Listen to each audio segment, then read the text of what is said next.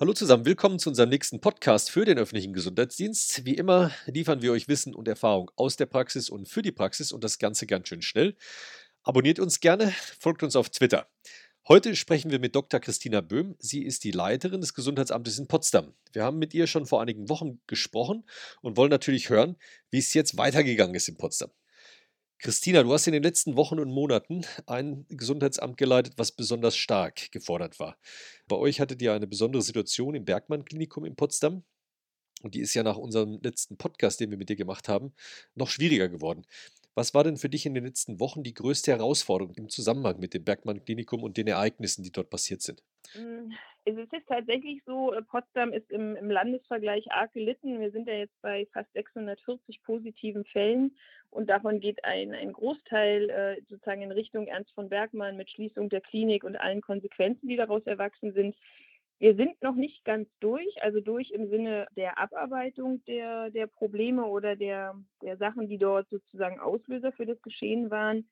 Die größte Herausforderung in dem Kontext war immer die Waage zu halten in der Zusammenarbeit äh, mit der Klinik, weil es mir tatsächlich ein Anliegen ist, im Infektionsschutz diesen Beratungsaspekt, äh, den ein Gesundheitsamt auch hat, aufrechtzuerhalten und eben auch als Hilfestellung für die jeweilige medizinische Einrichtung zu agieren.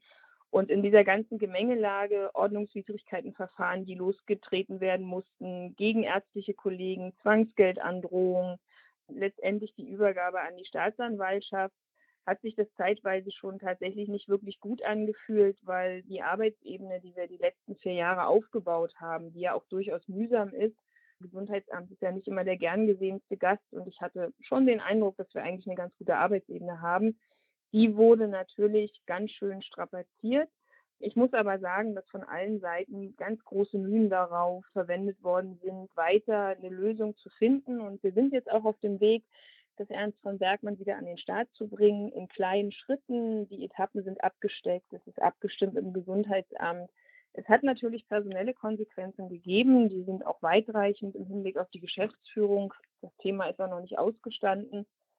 Aber letztendlich sieht es so aus, als wenn wir aus dieser Krise tatsächlich gestärkt hervorgehen, auch wenn es für die Klinikumslandschaft in der Stadt Potsdam und auch fürs Land Brandenburg ein wirklich herber Einschnitt ist, weil natürlich die Bettenkapazität enorm zurückgefahren worden sind und weil in diesem Kontext auch Themen zutage getreten sind, so nicht so geliebte Themen, Arbeitsmedizin und Krankenhaushygiene, die jetzt einen ganz anderen Stellenwert erreicht haben. Und das ist sozusagen die Aufgabe für die Zukunft, da das Klinikum mit diesen Themen stark zu machen und die Mitarbeiter, und das ist tatsächlich ein großes Problem, dieses Klinikum äh, beschäftigt viele Mitarbeiter, über 2000 Mitarbeiter.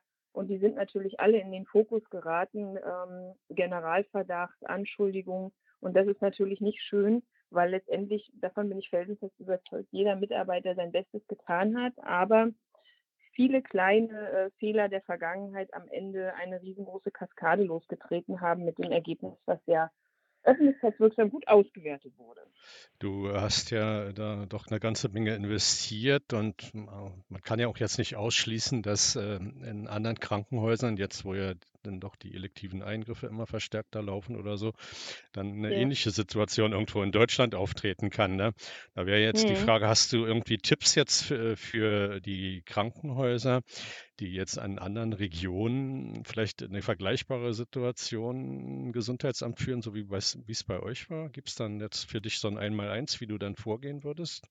Also ein Einmaleins nicht. Äh, ich glaube aber, wenn ein Krankenhaus die, die beiden Aspekte arbeitsmedizinische Versorgung seiner Mitarbeiter und krankenhaushygienische Versorgung fürs gesamte Haus gut als flankierende Prozesse aufgebaut hat und solche Infektionsgeschehen nicht unterschätzt, und die Prozesse entsprechend dann darauf abstimmt, dann kann, kann man sich gut wappnen. Also die, die, die Infektion wird nicht zu vermeiden sein, die wird auch wiederkommen. Aber ich bin der felsenfesten Überzeugung, wenn man seinen Prozess äh, vernünftig aufgestellt hat und dann zeitnah reagiert, kann man ihn sehr gut eindämmen. Und es hat sich einfach gezeigt, dass die Mitarbeiter und die Patienten gleichermaßen betrachtet werden müssen. Wir wissen, dass bei Personalmangel, dass äh, die Hygiene-Compliance durchaus nachlässt, weil das Personal einfach hochgetaktet ist und solche Sachen wie Händehygiene, Flächendesinfektion unter Umständen auf der Strecke bleiben. Und bei Covid war das letztendlich ganz fatal. Mitarbeitertestung und den, den Rückschluss dann auch auf Patienten, das funktioniert aber nur, wenn Arbeitsmedizin und Krankenhaushygiene zwei Fächer, die Geld kosten, aber dem Haus nicht so viel Geld bringen, zumindest äh, im Moment, dann, dann wird es schwierig werden. Also das, denke ich mal, mhm. ist eine Lessons learned aus dem Prozess. Und was gibt es noch für andere? Also ganz klar kann ich mir vorstellen, dass die Herausforderungen mit dem Ernst von Bergmann Klinikum euch viel Zeit gekostet haben. Aber was waren andere Schwierigkeiten, andere Herausforderungen, die ihr daneben noch in den letzten Monaten gemeistert habt? Na, das eine ist, dass wir, wir haben ja ad hoc die gesetzlichen Aufgaben dann zurückfahren müssen, weil es einfach nicht ging und das Personal umgesteuert in den Prozess Infektionskettenunterbrechung. Und der Druck aus den anderen gesetzlichen Aufgaben ist ja nicht weniger geworden. Und wir müssen leider feststellen, auch jetzt, dass die Ersten schon wieder vergessen, was Covid eigentlich gemacht hat und wie man es schreibt. Und die Forderung nach der Wahrnehmung dieser Aufgaben, da wird der Druck enorm hoch. Und was wir während der Phase auch gesehen haben, es gibt einen hohen Informationsbedarf, insbesondere in Gemeinschaftsunterkünften, sowohl Altenpflege als auch Asylbewerbereinrichtungen. Und ich glaube, da muss noch eine ganze Menge getan werden, um die zu sichern. Der Hygieneplan, der ist zwar vorgeschrieben, das war er schon lange, aber dass dieses Instrument auch gelebt werden muss, ich glaube, da sind viele sehr, sehr überrascht gewesen. Und ich denke, da müssen wir in Zukunft auch noch einiges an Präventions- und Informationsmaßnahmen tatsächlich starten, um die stark zu machen. Was müsste man machen, um sich besser auf solche Situationen noch vorbereiten? Also in Richtung Vorbereitung auf ein Krisenmanagement. Ist da schon irgendwie alles mhm. ausreichend mhm. beackert oder wo siehst du da noch Herausforderungen? Also zum einen muss dringend das Infektionsschutzgesetz an der Stelle angepasst werden. Wenn, also mit den föderalen Strukturen ist es ausgesprochen schwierig. Also wir brauchen ein, ein gutes, äh, schnelles Meldesystem. Also dem ist es ja da das Stichwort. Das muss endlich kommen, weil alleine die zeitlichen Verzögerungen, die durch diese händische Arbeit an allen Ebenen äh, anfällt, die muss beseitigt werden dann muss es schlicht und ergreifend muss es Strukturen geben, die uns schnell in die Lage versetzen, wieder hochzufahren. Und das kann nicht nur kommunale Aufgabe sein, weil wir ganz, ganz schnell überregional agieren müssen. Und da muss das Infektionsschutzgesetz nach meinem Dafürhalten muss angepasst werden und man muss die, ähm, die Sensibilität dafür schärfen. Und dann, das ist die Diskussion, die wir schon immer geführt haben, aber jetzt vielleicht mit ein bisschen mehr Nachdruck, wenn Gesundheitsämter personell so ausgestattet sind, wie sie es derzeit sind und so unterschiedlich auch aufgestellt sind, dann können die einfach nicht so schnell hochfahren, wenn die Lage sich verändert. Äh, und je nachdem, in welcher Region man sich befindet, kriegt man die unterschiedlichsten Strukturen. Und ohne Personal wird es nicht funktionieren. Und da es in der Normallage schon eine deutliche Unterbesetzung bei den Gesundheitsämtern auch was, was die Qualifikation anbelangt gegeben äh, ist das eine Herausforderung, der wir uns stellen müssen, wenn wir zukünftig solche Lagen besser bewältigen wollen und weiterhin die anderen gesetzlichen Aufträge aufrechterhalten. Ich wiederhole mich da immer wieder, aber die, die Leistung, das Leistungsspektrum eines Gesundheitsamtes wird einfach unterschätzt, nicht wahrgenommen. Das ist auch was, was ich erwarte von, von uns als Berufsverband und auch von der Akademie, dass diese Wahrnehmung deutlich verbessert wird, dass wir da einfach ein anderes Standing erreichen können. Das wäre ganz wichtig. Mhm. Du hast ja von Anbeginn an auf eine besondere Krisenorganisation genutzt und mir ist noch in Erinnerung, ihr habt ja bei euch auch die günstige Konstellation Ordnungsamt und Katastrophenschutz direkt im, in, in der Abteilung, im Bereich, im Dezernat zu haben. Ja. Welche Tipps würdest du denn den anderen Gesundheitsämtern für die Zukunft geben, um sich da noch besser vorzubereiten? Du hast ja bestimmt auch nach rechts und nach links geschaut, hast Erfahrungen mit anderen Ämtern in Deutschland gesammelt. Gibt es da irgendwelche Tipps, sich besser vorzubereiten?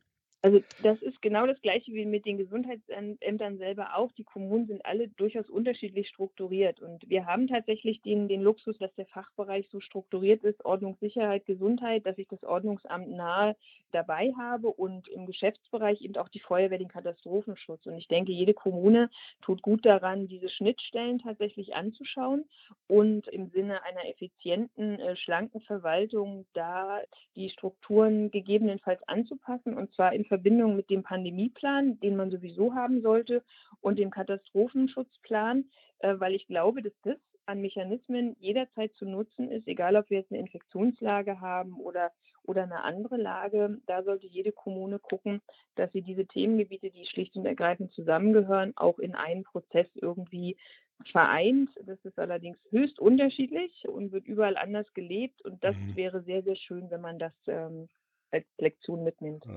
In dem Bereich hat ja die Akademie auch Aus- und Fortbildungsangebote gemacht. Siehst du da noch Handlungsbedarf auch für die Zukunft, Mitarbeiter zu schulen, Mitarbeiter zu trainieren im Krisenmanagement, vielleicht sogar in Kooperation mit dem Katastrophenschutz zusammen? Unbedingt, also unbedingt und äh, auch breit gefächert zu schulen. Und wir müssen dann auch die Gesundheitsämter, die Kommunen an der Stelle stärken, dass sie ihre Mitarbeiter zu den Weiterbildungen schicken. Das Problem ist da ja tatsächlich, dass ressourcenbedingt oftmals die Mitarbeiter gar nicht alle zu diesen Weiterbildungen geschickt werden und dann oftmals auch die, die Themengrenzen sozusagen dazu führen, dass man diese Fort- und Weiterbildung nicht machen darf. Aber die Krise hat gezeigt, dass wir alle Mitarbeiter des Gesundheitsamtes in Stellung bringen und dann ist es letztendlich egal, ob ich im Kinderjugendärztlichen Dienst oder im zahnärztlichen Dienst arbeite. Ich glaube, jeder Kollege sollte da die Möglichkeit haben, sich zu schulen. Und was dann ganz wichtig ist, wir müssen mehr üben. Wir haben de facto ja gar nicht geübt. Und wenn wir nicht üben, dann haben wir natürlich das Problem, dass das Wissen sehr, sehr schnell überholt ist und wir unsere Prozesse, die, die schlafen einfach ein. Und das wäre natürlich noch gut. Also ich habe Aweiler äh, im im Kopf, wo wir früher auch geübt haben für den Amtsarztkurs. Und solche Sachen müssen wir innerhalb der jeweiligen Bundesländer auch in irgendeiner Form an den Start bringen, damit dieses Wissen einfach aktuell bleibt. Mhm also genug gemeckert, sage ich mal. Welche positiven Dinge nimmst du mit aus der Corona-Krise? Also was denkst du, was du mitgenommen hast, wo du sagst, Mensch, endlich das mal gelernt oder das war jetzt mal eine Lehre für mein Leben, die äh, ich auch positiv sehe? Also das hat auf jeden Fall die Stressresistenz äh, durchaus äh, positiv beeinflusst. Also man ist doch in der Lage, mehr zu kompensieren, als man glaubt. Und was ich äh, als durchaus positive Erfahrung, auch wenn sie ziemlich hart war, zeitweise betrachte, ist die Sache mit der Pressearbeit. Das sollte man nicht unterschätzen. Die hat nämlich durchaus auch positive Auswirkungen. Und für Potsdam, denke ich, kann ich schon sagen, dass wir uns als Gesundheitsamt haben gut in der Öffentlichkeit so weit positionieren können, dass wir wieder wahrgenommen werden, äh, also wahrgenommen werden als Partner. Und das ist meine Hoffnung auch, dass wir diese Chance nutzen, dass der öffentliche Gesundheitsdienst diese Welle nutzt, ja, um klarzumachen, uns gibt es, wir sind wichtig und wir sind ein wichtiger Bestandteil in dieser ganzen, in diesem Gesundheitswesen. Und tatsächlich auch die Wertschätzung äh, durch andere Bereiche, die kommuniziert worden ist, die hat schon gut getan, muss ich sagen. Glaubst du, dass die Wertschätzung erhalten bleibt nach der Krise? Wir haben schon auch kritische Stimmen jetzt wieder zu, zur Kritik zurückgehört, gesagt haben, naja, wenn erstmal wieder das, äh, wie sagt man, das Spottlicht auf andere Sachen guckt in der Politik, dann ist der ÖGD vielleicht auch wieder vergessen. Oder glaubst du, der ÖGD wird sich jetzt in der Wahrnehmung der Politik und der Öffentlichkeit anders sehen in den nächsten hm. Monaten? Also, also, ich bin ja eigentlich ein ganz optimistischer Typ und eigentlich ist das Glas halb voll bei mir. Aber ich muss tatsächlich auch feststellen, dass es die ersten Institutionen gibt und durchaus auch aus ministeriellen Bereichen, die schon wieder vergessen haben, dass wir Covid haben und dann auf solche Sachen äh, drängen wie Begutachtung und Co., die da sehr schnell vergessen, was hier eigentlich geleistet wurde. Das finde ich schade. Und was ich auch schade finde, ist, dass der öffentliche Dienst sozusagen regional abhängig darum kämpfen muss, dass auch, in, also auch eine monetäre Wertschätzung äh, entgegengebracht wird. Das ist ja höchst unterschiedlich. Berlin hat eine Lösung zumindest kommuniziert. Im Land Brandenburg passiert da gar nicht viel. Das brauchen die Mitarbeiter aber dringend, denke ich, auch als Signal, weil in anderen Bereichen scheint es ja auch möglich zu sein. Ich hoffe sehr, dass der Effekt zumindest anhält bis zur nächsten Tarifverhandlungen. Also der VKA ist ja, glaube ich, August, sind wir sozusagen wieder fällig für die Tarifverhandlungen. Und dann hoffe ich, dass dieser Effekt eine Rolle spielt. Ich befürchte allerdings, dass es tatsächlich dann äh, in, nächster, in nächster Zukunft andere Themen geben wird, die uns ablösen werden. Und es liegt dann letztendlich mit an uns, die Flamme weiter äh, am Laufen zu halten. Ja. Super. Klare Worte zum Abschied. ja, und viele, vielen Dank auch für deine klaren Worte zu dem ist. Also, das ist ja auch, glaube ich, etwas, wo man sag mal, vor acht Jahren war, wenn ich das richtig im Kopf habe, die Ehekrise. Und da muss man, glaube ich, jetzt mal ja. die Pushen kommen, die Digitalisierung nicht nur als auf die politische Agenda zu setzen, sondern jetzt auch in der Praxis ja. umzusetzen. Dankeschön, absolut, Christina. Absolut. Gerne, nee, gerne, Herzlichen Dank. Schönes gerne. Gespräch. Danke dir. Ja, Und gerne. tschüss. Ne? Ich wünsche euch einen schönen Tag. Tschüss. tschüss.